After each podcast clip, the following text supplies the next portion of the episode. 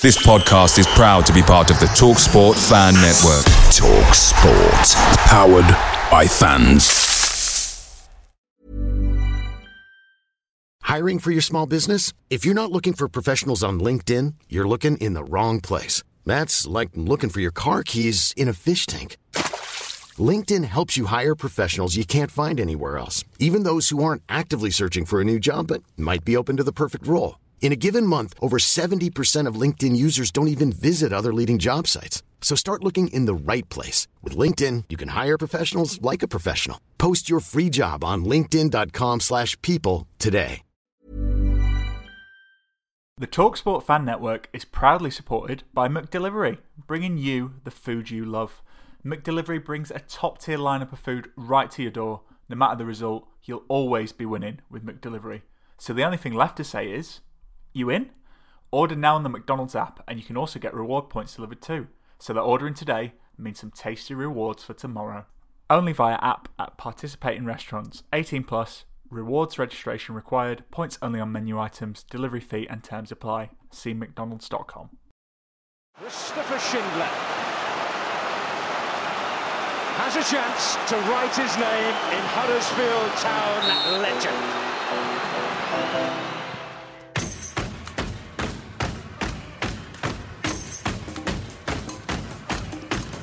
Welcome to the Andy Takes That Chance podcast. Town, having not won away at Fulham since 1993, went to Craven Cottage and didn't get off to the best of starts. 3 down inside the first half an hour left us with a bit of a mountain to climb, but a spirited fight back included another goal for Steve Mounier. And he's released Smith-Rowe down the right, Smith-Rowe's cross, Mounier scores! Town are back in this match! This saw the Terriers reclaim some pride, but should maybe have reclaimed a point. Coming up this week, we'll talk about the Fulham game, bookend the transfer window and look ahead to a double-hung header. With me to do so, I have a pair of podcast Montanas in Richard Kosmala and Simon Copland. Let's hit the highlights. Jepson's there, Billy in! The goal for Billy Huddersfield Town! Back on to Rob Edwards!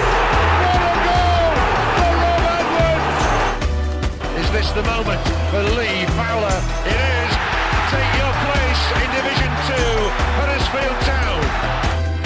Huddersfield got the chance with Clark to knock it through. This could be a chance to equalise! And they have equalised, and you know who scored it, don't you? It's Jordan Rhodes. He's missed. Steve Simonson clears the flame of the goal and collapses in a heap of tears. Pate's got a chance. Pate scores! Jack Pate scores! Like the ceiling can. Straight to Mooy again, who shoots. What a goal, Aaron Mooy! An absolute thunderbolt, delivered all the way from Australia. Oh, where's he going to drop? It's in there! Like Kachunga leads it. Smith scores for Huddersfield Town. 3-2 Town. 4-3 Town at Sands. Forest Sherry. Danny Ward saves. Danny Ward saves! Play down the left and Mooy stayed onside. Here's Mounier! 2-0 Huddersfield Town on the opening day of the Premier League. De Quattro's in, Brand de Gea! 2-0 Huddersfield Town! Gets it, turn it into the pass. Yes! And Clement scored! Clement has scored! One of the most important goals of Huddersfield Town's history! De Quattro's forward, De Quattro's got the better. Yeah! And Laurent De Quattro scores! Laurent De Quattro scores!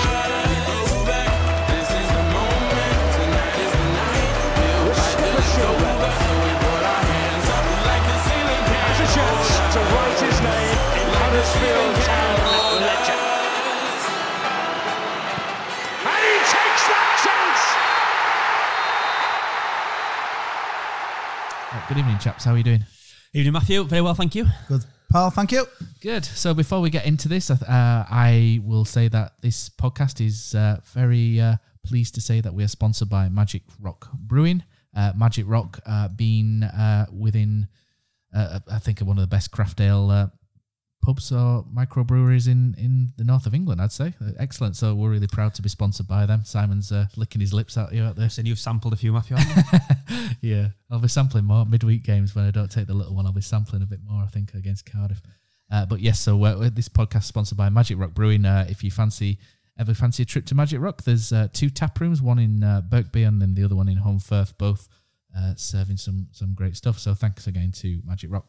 So Fulham 3, Huddersfield Town 2 was the score. Another poor start from us. I get a bit bored, a bit of a broken record of saying this constantly. Similar to Preston North End, similar to Bristol City, whereby it feels like if someone comes at us in those first 15, 20 minutes, then we're there for the taking. I did a little bit of looking up. Quite surprised, actually. We weren't as bad as what I thought we were, sort of first 15, but we've conceded inside the first 15/20 minutes in 7 of the last 15 games. Won one of them, which was against Blackburn. So for me, our Achilles heel is 100% the first 15 minutes of the majority of games, even the ones where we've started poorly and not conceded. You know, there's been quite a few as well where the games haven't really started very well. But is this something you guys have noticed, or do you think we were okay for the first little bit? We just got sucker punched because first 5 shots at goal were all went in, didn't they? So. We started well first 10 minutes, but we were up against quality players, and you can't give them, you know, what we did, space, time to, you know, do their thing and that as well. But it's hard to blame anyone, especially Bacuna, because he's not a full back. So unfortunately, it killed us really having a man out of position. So we've done it before. We put him in, and it's in the Premier League. A lot of times he was there filling in at right back and one of the positives, but Saturday, defensively not, but it makes me laugh because Super Bowl were last night. Bacuna would be one of those guys when the offensive unit, do they call it in the NFL? You bring him on. When you've not got the ball and you need the defensive unit on, you wouldn't have him on. But yeah, I find it hard to knock a guy who's pretty much not a full back, and wow, Fulham proper exploited him in the first half hour. It's a strange one though, Simon, isn't it? Because it's probably not an out. His one-on-one defending is not great. It's not good when it's in midfield, but he's then at the front of creating the 2 goals that we've scored as well, him and Emil Smith-Rowe. So he's drifted into positions. He probably wouldn't get that sort of time and space if he played central midfield. So there's evidence there of it working and not working in both extremes, I think, in that role that he does. Yeah, I think you're definitely right. I think you kind of seen the best and worst of Deyovaisio Bacuna in the 90 minutes on Saturday, really. And before that, actually, kind of think he played right back a little bit against Preston and kind of scored our late goal there. Yeah, it's an interesting conundrum, really. I think kind of right now, obviously, Danny Simpson's first choice right back, a very different type of right back. You're not going to get the kind of drive forward that from him that Deyovaisio Bacuna brings, but you presumably will get much better one-on-one defending. And I think for me, Simpson will slot back in there as soon as he's fit. But the question as to what do you do with Bacuna in the long term still remains, and I've got to admit, Matt, I'm not too sure. I don't think anyone is. Danny Cowley was in the Examiner saying that he's offensively, Bacuna's potentially a top player, Premier League, good Premier League standard. Top player. How many tops were there? They were top. It was Harry Redknapp style, wasn't it? Top player. But yeah, he's I'm not sure he is, me, personally. It's got a lot to him. I just think it's the wiring in his head.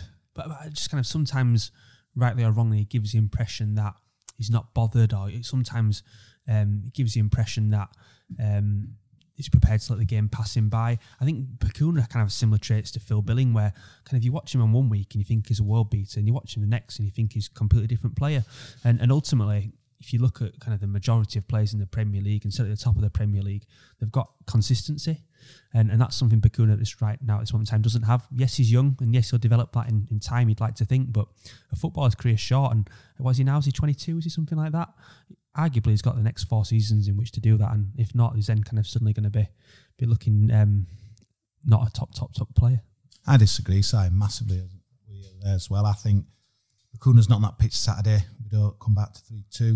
You could argue, obviously, that score, but this season, take his contribution out. I think we're down there with Barnsley. I think he's been massive with us going forward. And finally, we've got someone else. Smith-Rowe will probably come on later on, who's joining him in the offensive unit, but he can do stuff on the pitch that a lot of our players can't. He's gifted.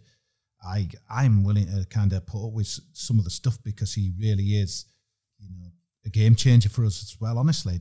Take his contributions out of it, and 22's no age, really. I mean, he's improved massively from last season, and I think he'll be one of those who'll probably leave Huddersfield and he'll end up, you know, top flight in a league in Europe, and we'll be thinking, wow, do you remember that Bacuna? I really think he is a great player, yeah, his attitude, etc. But honestly, the contribution for the goal on Saturday when he came forward and his first instinct was to glide past guys and be positive. He's just rolling it with his foot. Brilliant, yeah. Absolutely brilliant. Where anyone else would have gone back, Hog, back, Chalabar, back, Smith-Rowe won't, but I love what he does. I've really changed my opinion because I were like you, getting frustrated with what he does. But for me, Giannini Bacuna, if he's on the transfer market, I think you get some big hitters coming in for him personally, but he'll divide opinion. I bet there's people shouting at the podcast now thinking, sure. He's a frustrating player though, isn't he? Because he can do those things. I take points of what you both say. I like him a lot because I like flair players. I like technicians. I like them a lot.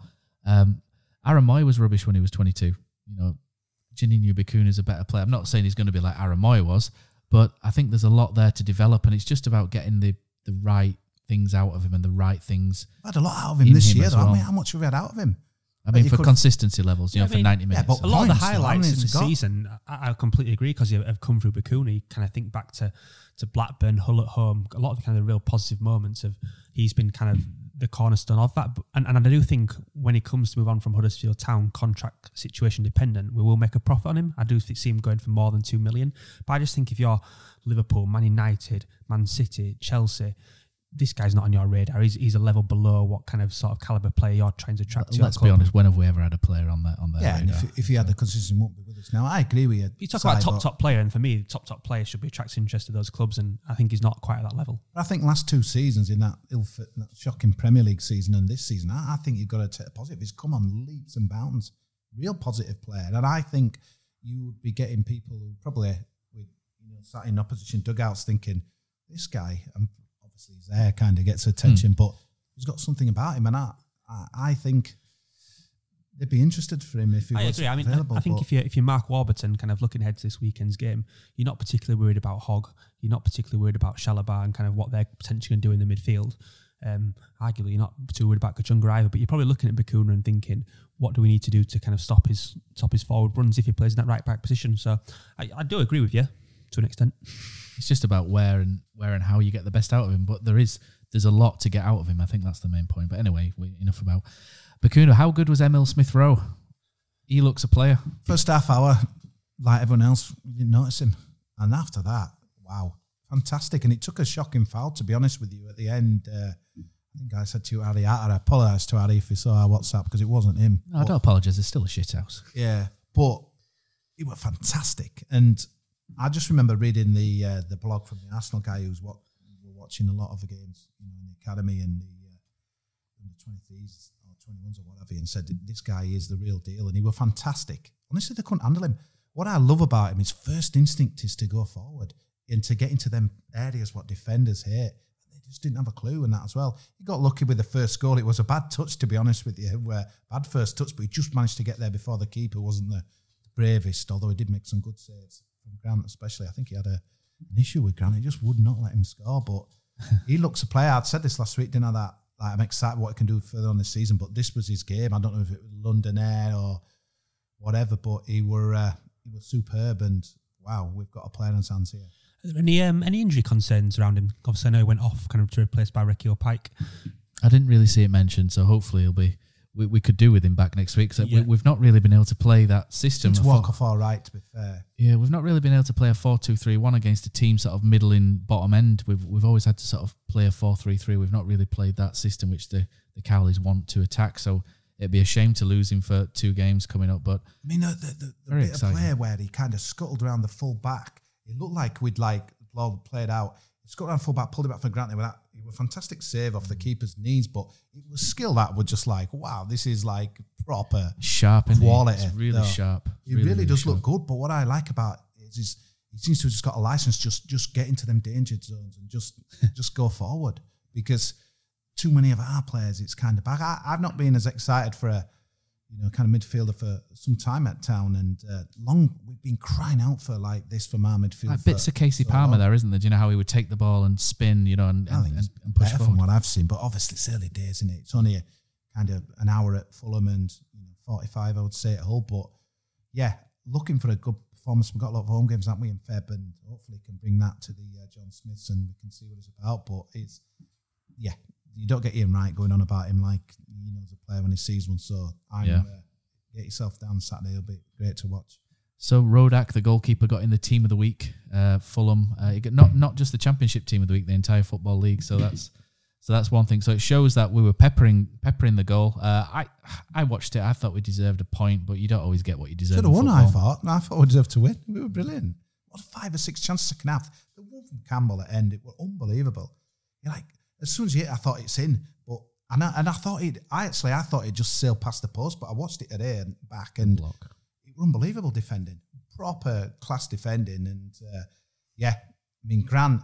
Couple of them saves were straight at him. The free kick was straight at him. The volley was a cracker. I mean, he hit it hard, but, you know, I think McGlennon said, kind of, through a crowd of players, I'm not so sure. It was a good height for him, but it was a good save. But the other one low down, that Grant, that was a cracking effort and that as well. I think that's one that Smith-Rowe set up. That wasn't... He was at Rotherham a few years ago, was Rodak. He was at Rotherham. He's come on really well, and he's pushed out that Bettinelli. I think it's Bettinelli, isn't it? Who's was the England set up for one time, wasn't it? Yeah, so he's a good goalkeeper, he's Mark Rodak. He's one to watch, I think, in the next few years. But what I really liked was Danny Cowley saying that he's not into valiant defeats, you know, tweeted after the game. I really like that, you know, because you do need to win games, but I think there are positives to take out of it, especially when you go back to sort of Barnsley, Stoke, those defeats where it was a bit miserable, you know, they were miserable defeats, and a couple more of those, and I think we'd be sat here going, oh God, look at we're probably going to say the trapdoor's quite close anyway, but I think we'd be kind of a bit more worried. There's frustration though, isn't it, Matthew, that we've arguably turned up, albeit for 60 minutes and not 90 at the weekend, but we've turned up and we've played some really good football against some good opposition, and arguably, had we delivered 75% of that performance against Barnsley, against Stoke, we'd have probably come out on the right side and kind of got some points on the board. And I think that's why I'm positive, though, because... It is positive, yes, but we had the conversation, obviously, before we started this podcast today to say the danger is here, there's not that long left in the season. If you're having these performances in August, September, October, you can kind of take all the positives with it. We're not too far from the end of the season now, and we need some points on the board. I think the difference, though, is... 2 strikers, simple as that. Steve Mounier, an absolute sitter. Should have been 3-3 header. Unbelievable miss. And you got Mitrovic, just different class. I mean, I know one's 27 million and one's 11 or whatever and that as well. But Mitrovic, that was my fear coming in, and he absolutely bullied us. He took 2 or 3 times for like people to get round him and drag the ball. Most teams in the Championship would say, I'd love someone like him. But of that quality, our attack would be so much better because you've just got kind of hold-up player. You've got fear in defenders. He's the best striker in this league, isn't he? I think so. Easily for me. Yeah, other people would say, you know, the guy at Brentford who had a good day we watched before at Hull. Watkins. I don't look at him as like an out-and-out striker, though. He's sort of more of a 1-3 behind, isn't he? Well, let's be honest, if you're in it, like you said, Matt... You'd love either, yeah, absolutely. I'd take either right now. It was a late addition to the team sheet, but if you are in a Town defence, you got the team sheet and think, oh no, Mitrovic is playing. You would think that, wouldn't you? Of course, yeah. Because you think you're going to be in for half. Even if he's having a bad game, I mean, he did us again at the game at the John Smiths, obviously, Jan's last game, and on Saturday, he was, you know, fantastic, massive difference. His goal was brilliant and all. I think it's a bit better than you're giving credit for and that as well. But I thought it was an own goal. Yeah, I'm glad to see the back of him this year. But yeah, 6 points for Fulham and none for Huddersfield, and most of it down with that man. Honestly, when I saw the teams announced and it said Mitrovic, I was like, why is he fit? Why does he have to be fit now? That was my initial thing. I was just like, oh God. But he is a class act, and you know, thankfully you don't come across many like that at this level. And to be honest, if they go up this year, you probably won't see another one like him again for a few years as well, hopefully. So I tell you, one guy, he made look bad, Matt, and it was funny on the train away back. Says, guys, I'm going to say something, and you might not like what I'm going to say. A big carriage full of Town fans, but Schindler were terrible on Saturday. And if we had someone maybe to come in, rest, but we're awful Saturday. Bullied. His passing was shocking second half by so many people, and I don't know. I just. to me, he got his form back earlier on, but I'm not. So we do have someone who could come in. Stankovic. John Stankovic. I don't think he's much different, though, to be honest with you. Like for like, isn't he? I think Schindler's better than Stankovic. I mean, Stearman had a poor game as well, but Schindler were very noticeable. He's playing against a top defender, isn't he? But I don't know, I just disappointed his distributions, especially. It's not, I think enough. It's a bit of a rare, I'd say it's a bit of a rare, especially distribution-wise. His distribution is usually brilliant. You know, for a centre-back in the Championship, it's usually him and Stankovic are probably two of the best in the league at distributing out from the back. I think it's a real strong point. He didn't have a good game, but I thought he played all right against Brentford the week before, and previously he's done all right. I'm quite happy with Schindler and Stearman. I'd throw them in the next two home games. I think your problem is a striker, again, going back to Mitrovic, is we've not got anyone who would you say is our most kind of physical defender, old school kind of guy who can give it back as much as anything. I don't think... I say Elphick probably, but I don't know if he's got the balance anymore. There's no one really. We're nice. Oh, the Elphick's a nicey defender, but I think he can give it if he has to. But I'd always pick Stearman, Schindler and Stankovic over him.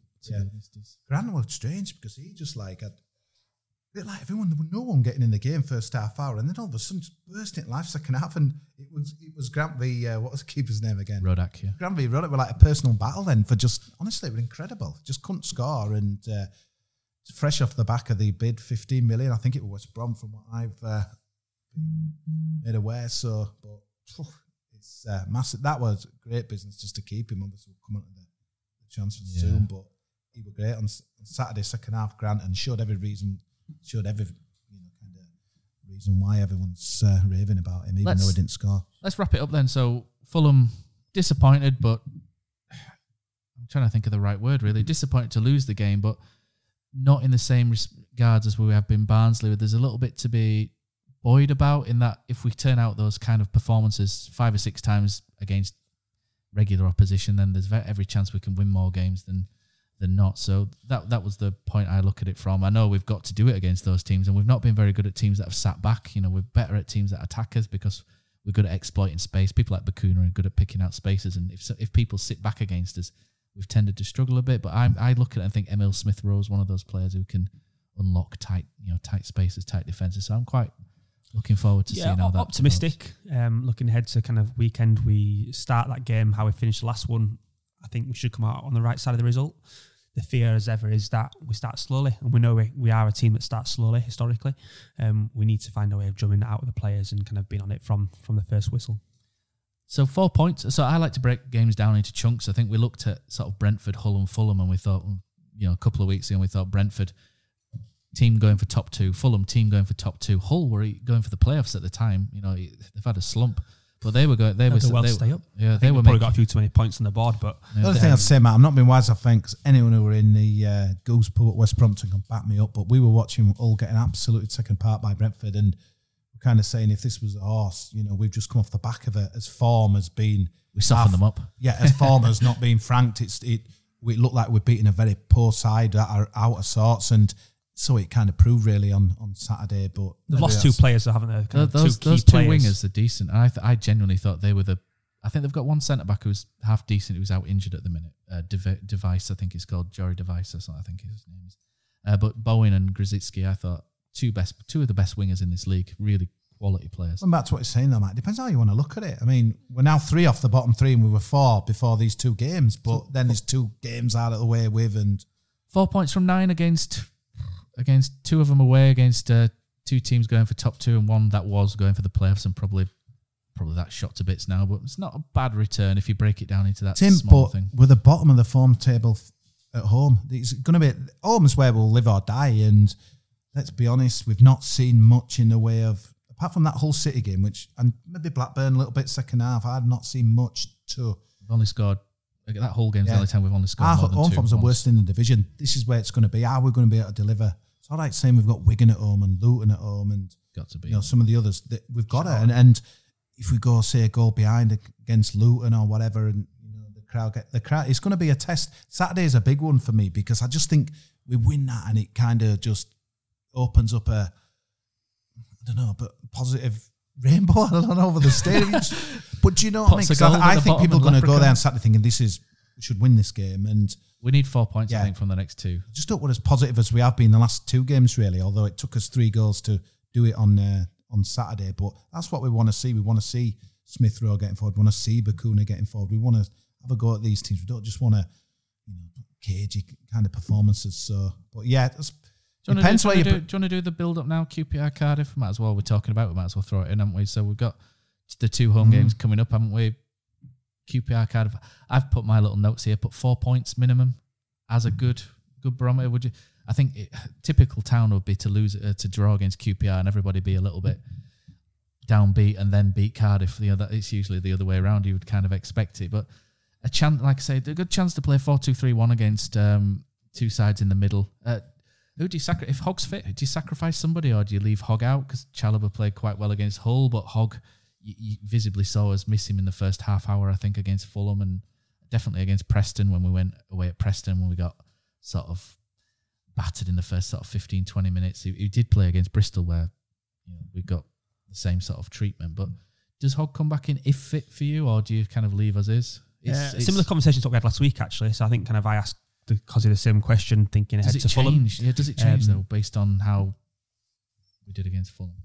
I think my answer's still the same. I'm not sure if I kind of shared it on the podcast last week or not, but Hogg starts for me, irrespective of the improvement we've seen in Chalobah. So yeah, I probably go over midfield 2 of O'Brien and Hogg. As harsh as that may be, I think Cosy might have a different view, or certainly had a different view the other week. But I think we need some leaders, particularly at home. And like you said, kind of those kind of first 15 minutes are key. And I think kind of having some experience in there will help. Talks him up, does Carly, and he's a big fan of Hogg, but I personally would leave him on the bench. I think on Saturday we come up against Jordan Hugel, obviously similar big type of striker. I mean, obviously not as good as Mitrovic in my opinion. The number 10's their best player. What's he called? It's Eze, isn't it? Eberechi Eze. He's a very good player. Very, very good player. Good time to play him though, arguably. I mean, had Naki Wells obviously scoring lots of goals, so he's moved on now, so they've got a bit of a hole to fill there.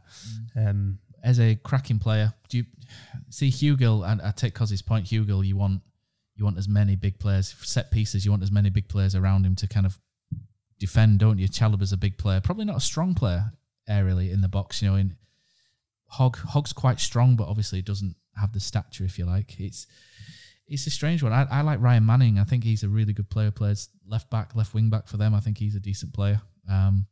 QPR could cause us a lot of problems if they put balls into Hugel. I think you're right to flag that one up, Cosy. Eze, definitely their sort of star man, I think, this year, linked with Premier League moves galore. And one away since October, Matt. Oh, don't say that. Don't say that. Away from it's absolutely shocking and just kind of looking at it here.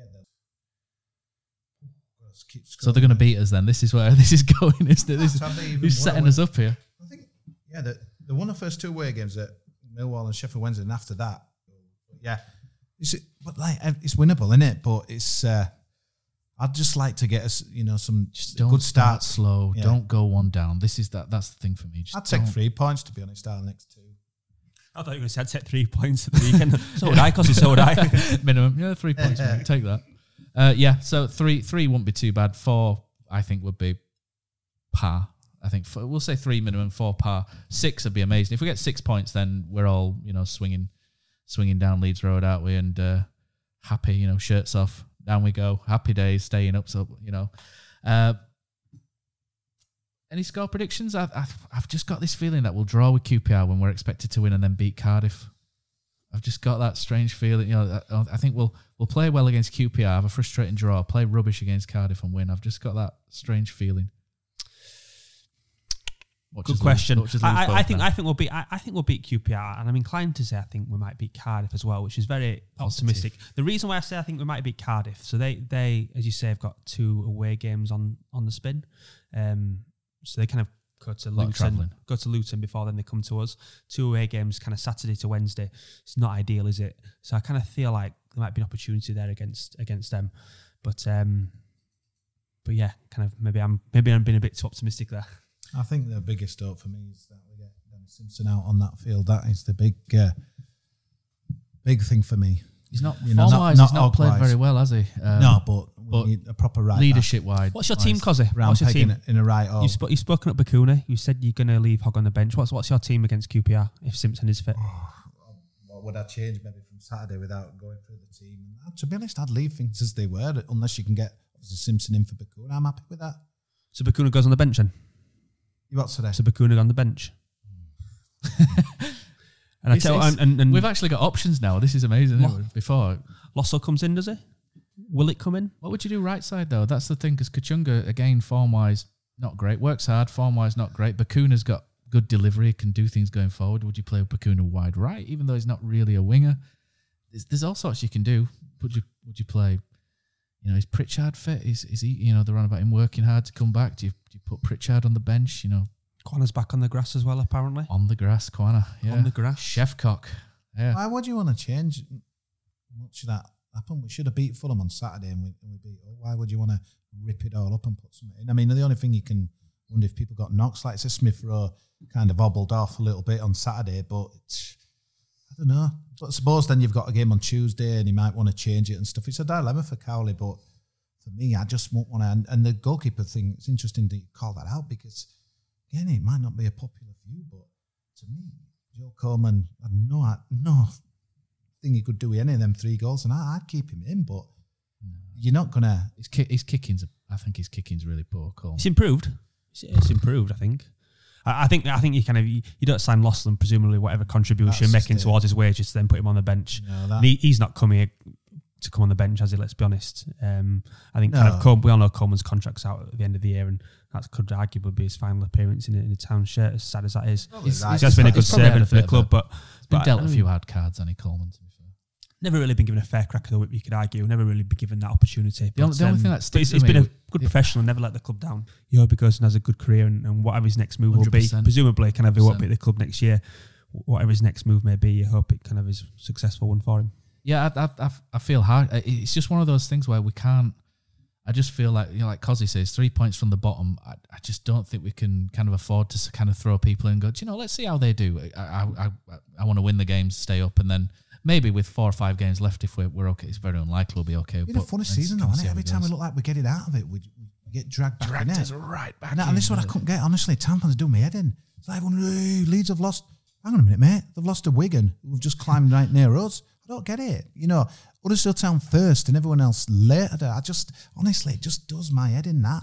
Wigan are rivals to stay in the division and Leeds have lost to them, so it's a bad result. It was one game you wanted Leeds to actually win, wasn't it? And then they didn't. It's like, for God's sake. You know, incredible. Like, typical, they beat, who did they beat? Millwall, wasn't it? On there. Oh, yeah. Yeah, who cares? We didn't matter about us, but when we needed them to do us a favour, they're nowhere near, so yeah, thanks for that. Yeah. I'd rather they lost against Millwall and beat Wigan than...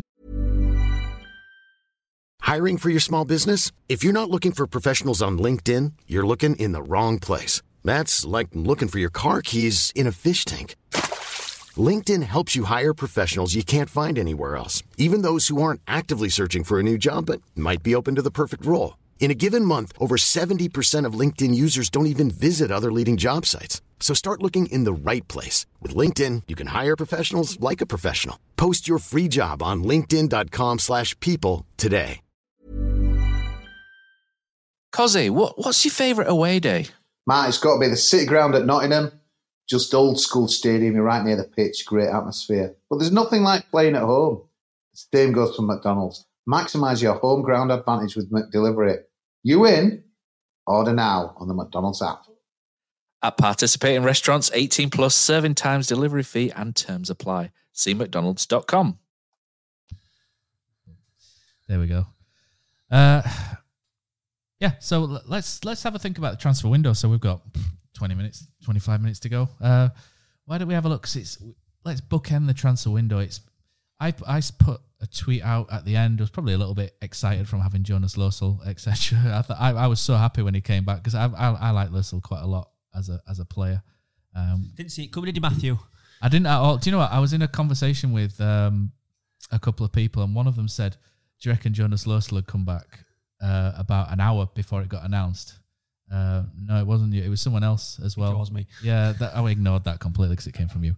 But but someone else mentioned it, and I was like, no, and I was like, no, behave. And then all of a sudden, it's like, oh my God, it's happening. What on earth? And very surprised. Are you saying you're in the know now, Simon? Is that what? Is that definitely not in the know? Kind of. I didn't see that coming, to be honest. Educated guesswork is perhaps. I genuinely didn't see it coming. Now that he's explained it, you know, still friends with Clem, and you know, pick the phone up and give him a buzz. You know, you're not playing. Do you fancy playing? It now makes more sense. But at the time, you're thinking he's supposed to be. Obviously, I don't know this is fact, but he's supposed to be on over 50 grand a week at Everton, and you just think, oh, we can't afford to take that in the Premier League. But you never know how much Everton are paying or what we're paying. So, and I think sometimes as fans, I think we sometimes worry too much about who's on what, and whatnot, don't we? But it's a great signing. And then capped off with Mbenza finally leaving as well. That was probably the most long drawn out. Is he not going in history? Finally confirmed a couple of days later. And Chris Willock came in. So Chris Willock's an interesting one. We wanted a winger. We've got a winger. I don't really know masses about him. I know more about his brother, Joe Willock, who's at Arsenal. Chris Willock, I know he's been at Benfica. He's played for their youth team, not really broken through. He's been on loan at West Brom this season and not... I think he's been on the bench 3 times in cup games, which... I know West Brom have got some great wingers, but I would have thought he might have made an appearance or two, so I can see why he's gone back. So I'm kind of just sort of... On Chris Willock, I'm just kind of just say, let's see how he goes. You know, let's not get too overexcited. Let's not get too down. You know, either way, just let's see how he does. How about you, Simon? What do you think of the window as a whole? We'll come on to what some of the other Town fans think, but happy? Definitely happy. I think it's been one of our strongest and most successful windows for a long, long time. I think. Sorry, the tweet I put out was that I think it's the best window that we've had since summer 2016 on ins, outs, because balancing the ins and outs and keeping Carl and Grant on that basis.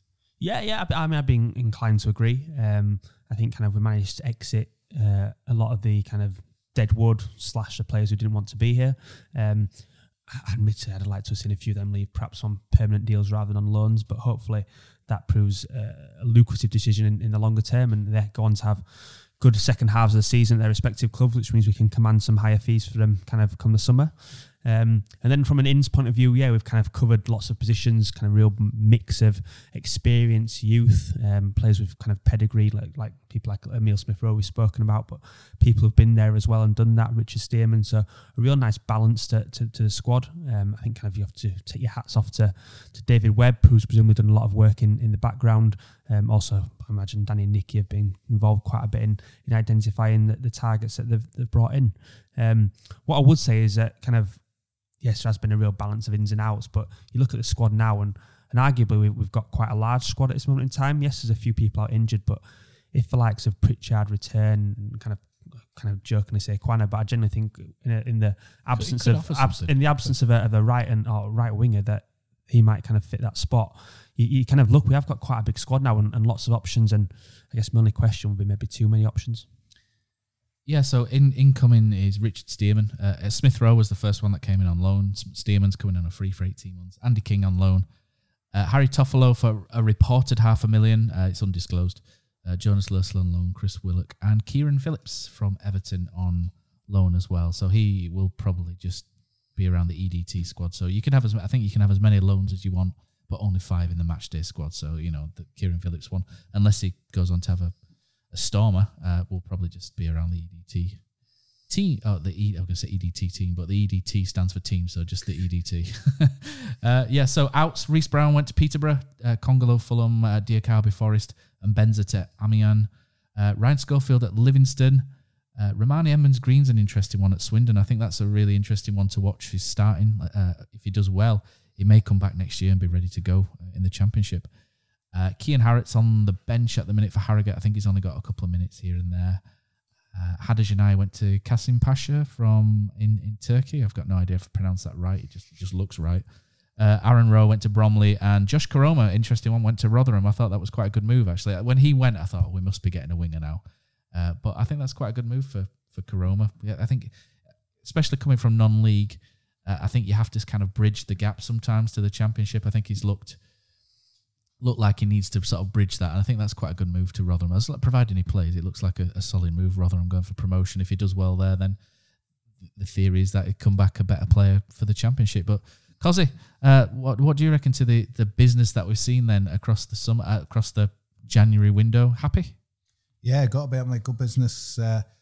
one or two strange ones. Andy King, I'm not sure what he bring in, to be honest with you. We've overloaded with central midfielders, but yeah, I think the outs are good. And one thing that we've got to wish, and again, I was disappointed to see that tweet where everyone was absolutely ecstatic that Diakabi had a poor game for Nottingham Forest, but I don't get why that is in the best interest of Huddersfield Town. It's not. I don't. People just got to be bigger and move on and stuff. And I know that a lot of money hasn't done anything and blah blah blah, but I don't get it why people rejoice in that. Forest fans are, and I was so disappointed with the Examiner as well, making it a bit of an article about it. That was shocking. That, you know, quoting Forest fans on Twitter that they don't even know. Ooh, look at this! He's had a bad game. God, get over it. He only played about half an hour. Don't be bitter. Just want him to do well. Do you know what I mean? Because then we can get a better fee, can't we? I just didn't get that at all. I looked at it and thought, now feel our pain kind of way. But in the end, you do. So then they're slinging back in a month's time, and then we're stuck with him, and he's on a long contract, and then we can't. Don't get too angry. No, but honestly, you are right. We do want rid of him at the end. Yeah, but so we want him to do well, don't we? Yeah, exactly. But so why is everyone happy that he didn't do? I'm sure he's got 15 games. I'm sure he can turn it around. And I think what's become apparent is that he's probably not suited for English football. If he doesn't succeed at Forest, he hasn't succeeded with us. I think kind of probably says a little bit about his attitude. Probably says a little bit about his style of play as well, actually. I was quite surprised to see him go on loan to an English club. I thought he'd go back to France or somewhere else abroad where I think perhaps he's probably a bit more suited to style of play. Everyone always thinks get some out of it. So, I mean, like Mbenza were linked with Wigan and apparently he was, I don't know how serious that was, but obviously gone back to France, but yeah. I think the good thing is we've got kind of leaders and characters. The interesting, it's all about just staying up for us, and it's going to be a battle all the way to the end. But the first Huddersfield Town team that rolls out in August will be fascinating, won't it? Because I think there'll be a lot of changes. The goalkeeper will be a big change. I think there might be changes at fullback, at right back, possibly centre back. Kachunga's contract's up in the summer. Is Schindler? No, I think he's got another year. Kwana's up as well, isn't he? Yeah. I think likely that Grant will be here. I think the right side will be changed. You know, they've already said. I think they said Grant might go in the summer somewhere. I think the problem is it's not about looking for the future more because we've got to stay up. I mean, we think we've had a good week, but. So Wigan did what they did, and they'll be thinking, wow, why can't we stop up now, even though they've kind of lost Windass? And that was a strange one, that, wasn't it? They let Windass go, because I think the idea was they were hoping to get Jordan Rhodes, but I don't think that went through. That guy that was supposed to go to Milan. Oh, he's decent at that left-back, Anthony Robinson. Yeah. I remember when we played them, I thought, he's decent, he is. And I think they tried to move some of the payments around, didn't they? Or Wigan or... Stearman, Toffel, obviously, you know, they'll be with us for a few years to come, which is really good.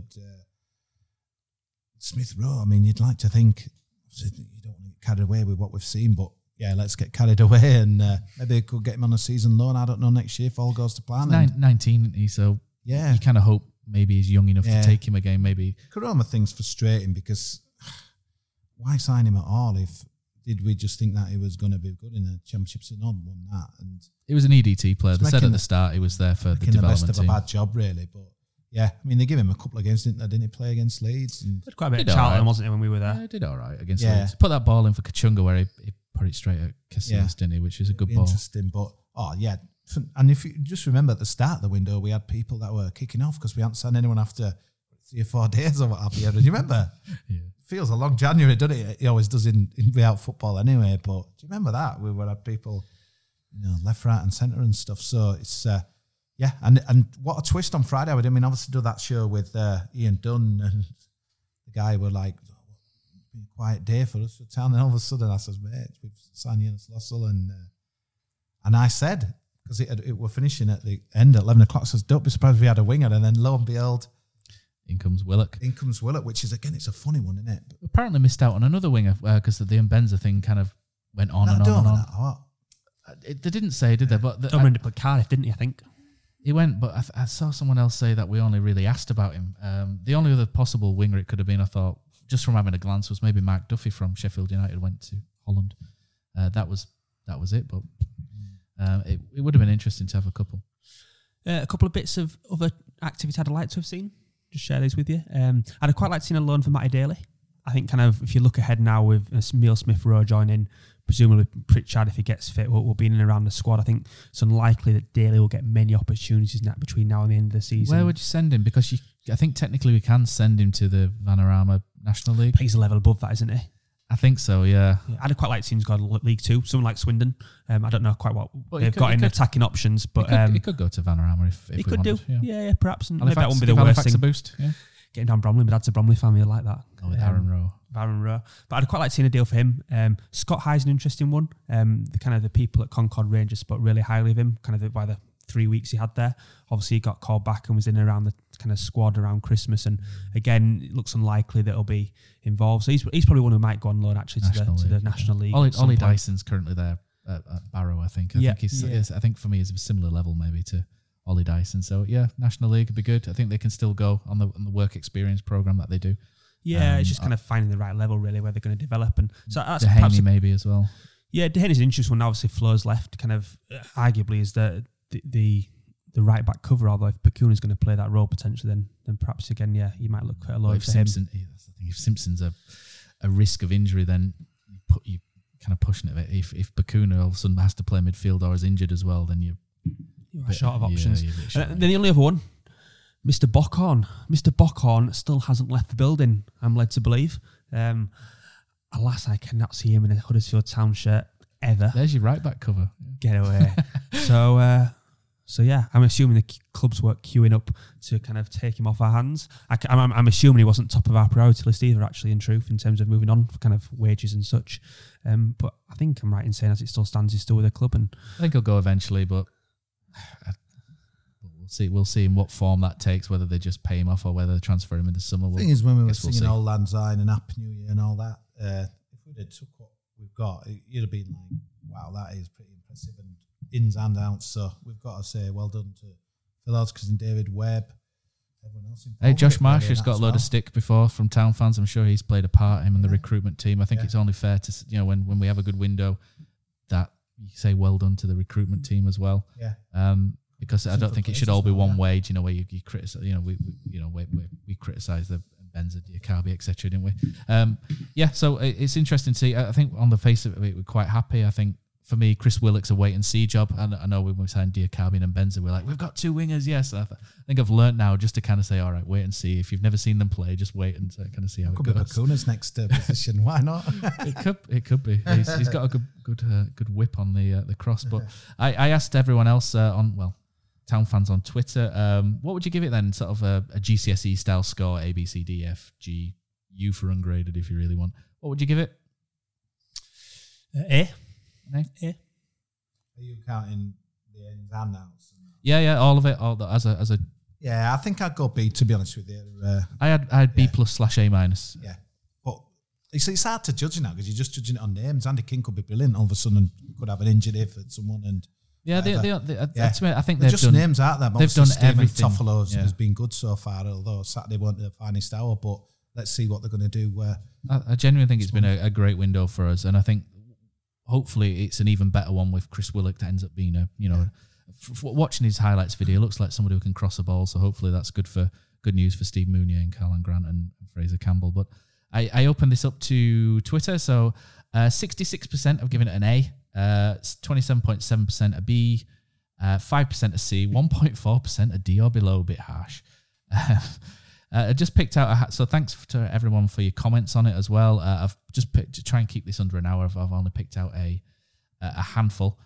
James Bentley says, no matter what happens with the outgoings, potential bad eggs coming back. It's been an excellent window. Also an absolute satchel, still moaning about the fee we got for Mooy can pour off. The man has earned the right to go where he wants. Any fee we got was a bonus. I think that'll probably come out, the Mooy fee at the end of the season or a Q&A somewhere, I think, eventually. So we'll get... You'll hear the truth one day. Thomas Hepworth says B+, but A* for effort, which I think is a good way of looking at it. Thought it was excellent in terms of incomings, but would have liked to have seen some of the weapons that refused to play for us go out for good. Can't help but feel we will be lumbered with some of them back in May. And Nevo quite rightly says you can only sell them if someone wants to buy them. Dale the Danger Marsden, my mate, says, unbelievable that we've managed to offload the bad eggs in one window, but would have liked to have seen a couple of players ready to start building the team around next season. It just means summer rebuild should be exciting. I voted B. And Dan Hallis says, ESR and Lossels are great signings in fairness. I think Toffolo has some potential too. Just wanted a perm signing or two just to turn some heads to get folk interested again. Probably a point. I think Lossell is a head turner for me. Obviously not a permanent one. But I think that's a big sign, and I think for where we are, Jonas Lussell, considering his stature in the game, Danish international, etc. Well, Danish number 2, isn't he, behind Kasper Schmeichel? But we know what we're getting, don't we? That's the thing. So, yeah. Would you say if Lussell's on top form, is probably the best or one of the best keepers in this league? Because he must be up there.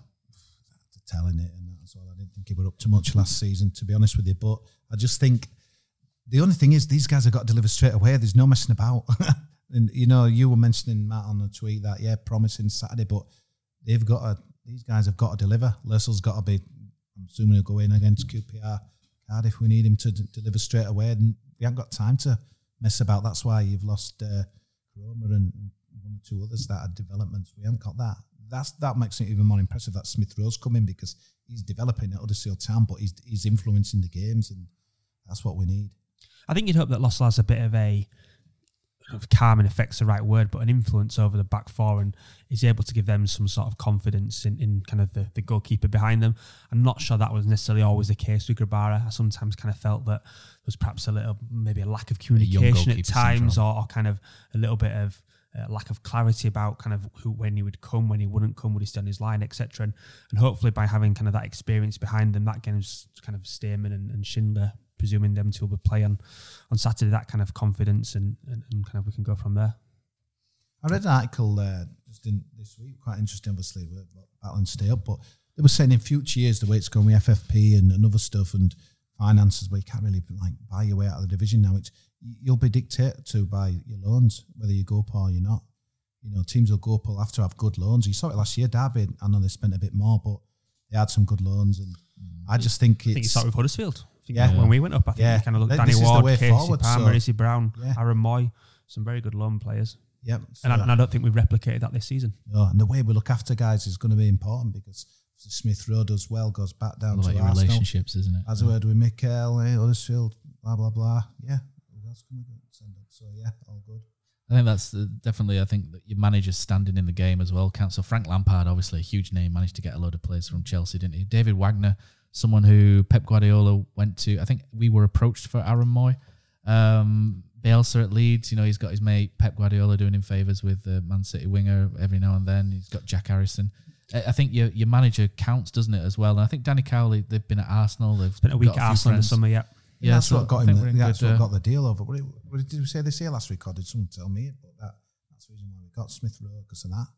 And it's all about. It's like Andy Hughes, who was our ex-coach, did spend some time down at Charlton, and that's where he saw Casey Palmer and whatnot. It's also where he played with Ben Hamer, by the way. So we can move on from that. Yeah, that'll be interesting to see what happens to Ben Hamer because he's under contract for another year. So we'll see if he's back in the summer. He might be our number 1 next year. Who knows? Cozzy, you love a beer at football. 3-0 down. If your team's getting pumped, you say... No, £5.20 a pint or whatever it was on Saturday. Neil Warnock again. We're at London, aren't we? Yeah. I mean, there were loads leaving at 3-0, but... And it makes for a good view, doesn't it, if you're on telly? Because look at them, they're all going home. I always tell my mum that. Look, they're off home. No, they're not, mum. They're off downstairs to have a beer. And then just to see how it goes and stuff. So, yeah. So I just to kind of put a tweet out saying, look, be honest... Have you ever left a game? Well, let's hear it. When you've left a game early and what bad things have happened when you've left. And I kind of brought my party piece to the table. The Scunthorpe game, Makaliski's headers. I think one were header. I can't remember the other one. Was 2004. But I'll never forget it walking out because we were so poor. And back to Canal Side, I had my earphones in all the way and some music. So I didn't even hear any cheers and stuff. That was Effie's game, wasn't it, where he scored... Got player of the month the year before the game, scored, scored an own goal, then got sent off, didn't he? It was like an absolute... So I remember just walking down Canal Side Drive and this guy says, "Man, what are you so miserable at?" I says, "Lost." I says, "What?" I says, "You've won 3-2, aren't you?" I'm like, "Joking me." Put radio on and his oggy's going, "Oh, and yeah, so I put it out there and that as well. So let's have a look at a few what they've said. HTFC opinions. I'm ashamed to say I've done it once after the third goal versus Peterborough at Old Trafford. I should have stayed to celebrate what was actually a fantastic season. Regret it after, though. Red mist came over me and I just had to leave. I did keep my T-shirt. So, mate, I think if you were going to leave, wouldn't I definitely leave that early? I think if my mate Matt is listening to this, he'll have definitely regretted that game particularly.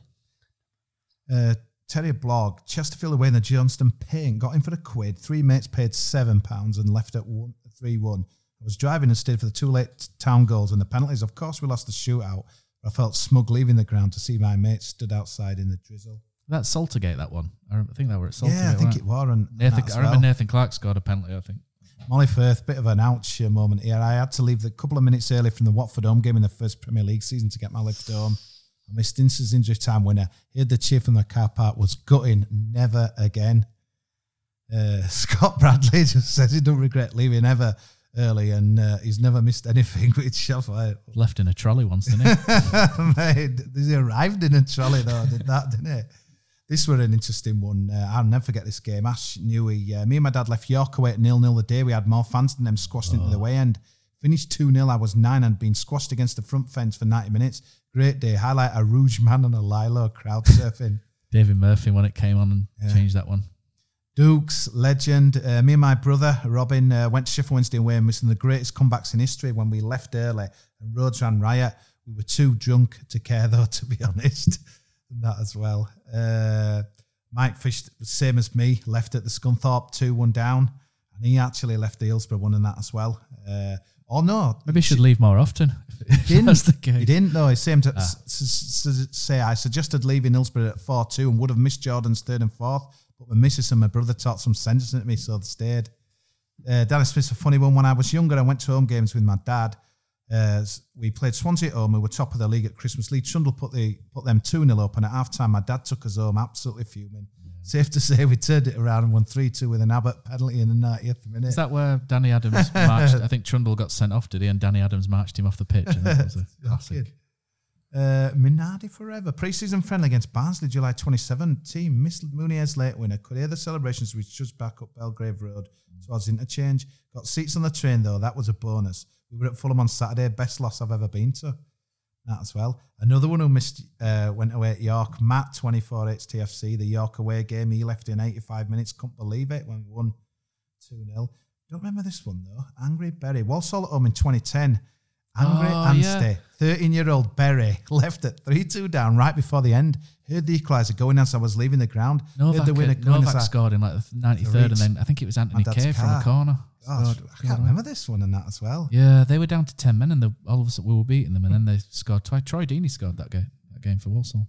Scott Cornish, all away last Tuesday to get last train, and hearing cheer from car park as Mooney scored the winner. Ouch. Shocking. Fazzo, Tricky Dicky. I remember this game well. You know what? I think I might have gone to a pub at half-time because I was fed up. 2-0 down to Brentford, middle of Jan 2012. I think it were on Sky on a Saturday night. 2-year-old and 6-year-old in tow, sat in FML, freezing rain and blowing a gale. Town 2 down after half an hour. I remember we were playing Martin Allen, I'm sure it was. Kids were arguing, so he left. I remember this, yeah. Time we got to Gasworks was 2-2, and time I got to train station, we were winning. I love these. Andy Booth's head at where it went. Nathan Clark, long throw, Andy Booth header, Paul Smith is one of the best. 3-0 down against Bradford in 96, and me and my three mates had been drinking all day. We were a tad worse for wear. We stormed out. We got a taxi back to Halifax, found a pub showing the game, and saw us come back to draw 3-3. Duh, what a bunch of numpties we were. Shocking. George Strauss, as a kid I used to sit in Lawrence Batley Lower. My dad would always send me for a coffee and a hot dog at 35-40 minutes to avoid the queues. The deal was he paid. 3 consecutive matches Town scored while I was gone. Also missed Van Parad Stankovic, West Brom. Same scenario. What a Tommy Watt, he says. I'll pay. You're going to say if that guarantees you can pay for me, I think, George. Or I'll pay for it. There's some absolute classics here and that as well. But you, Simon, have you... I've never really been one to leave early, to be honest. I do recall kind of one game... fair few seasons ago, I think Phil Senior was in goal at the time. We were playing Hull, and I think we were losing 3-0, stormed out. And I remember the kind of roar outside the stadium as we kind of got a bit of a consolation goal. I think ended up finishing 3-1. I'm probably going back maybe kind of 10 years now, perhaps, something like that. So that one sticks in my mind.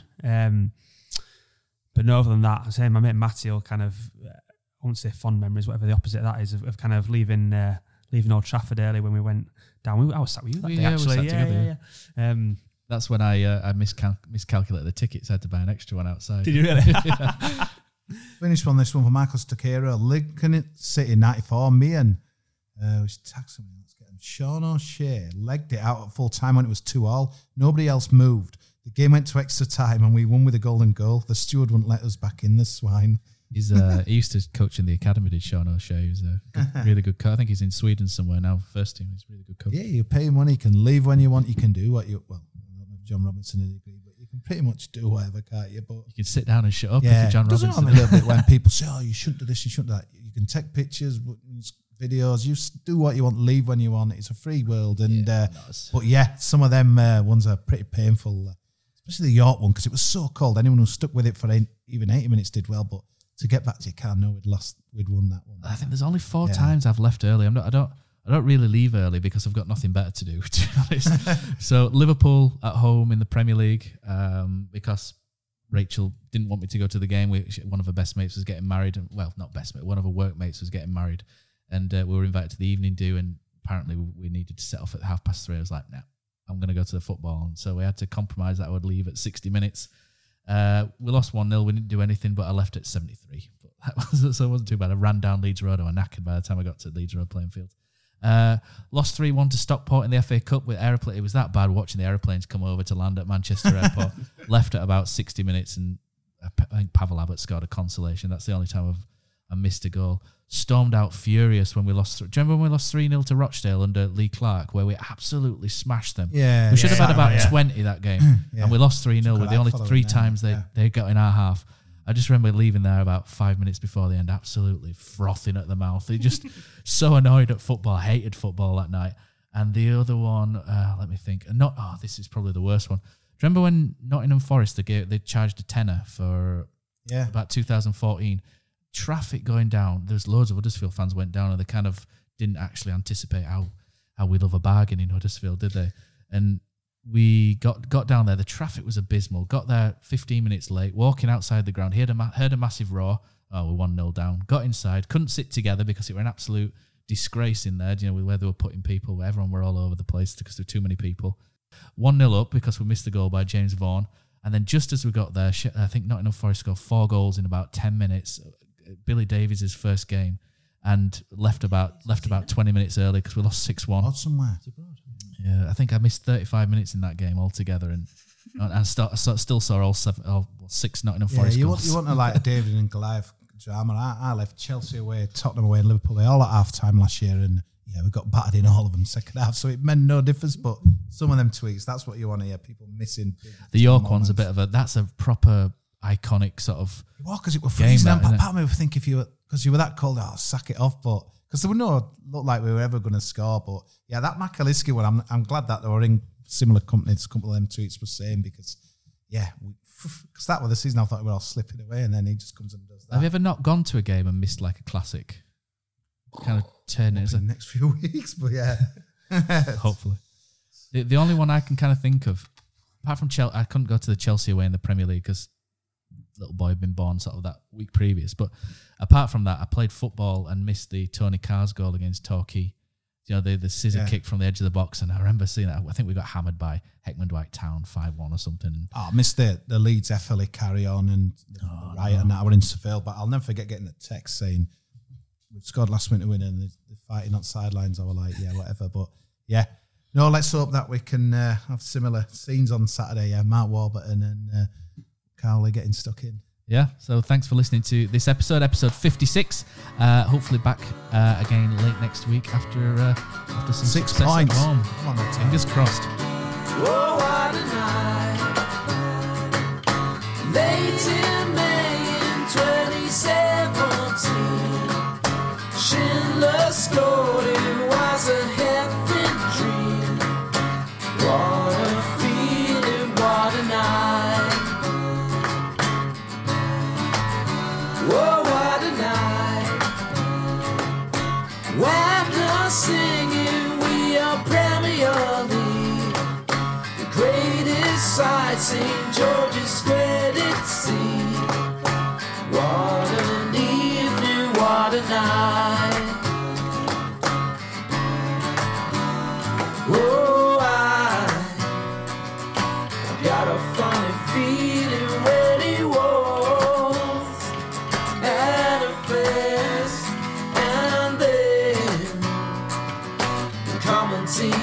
LD takes our chance.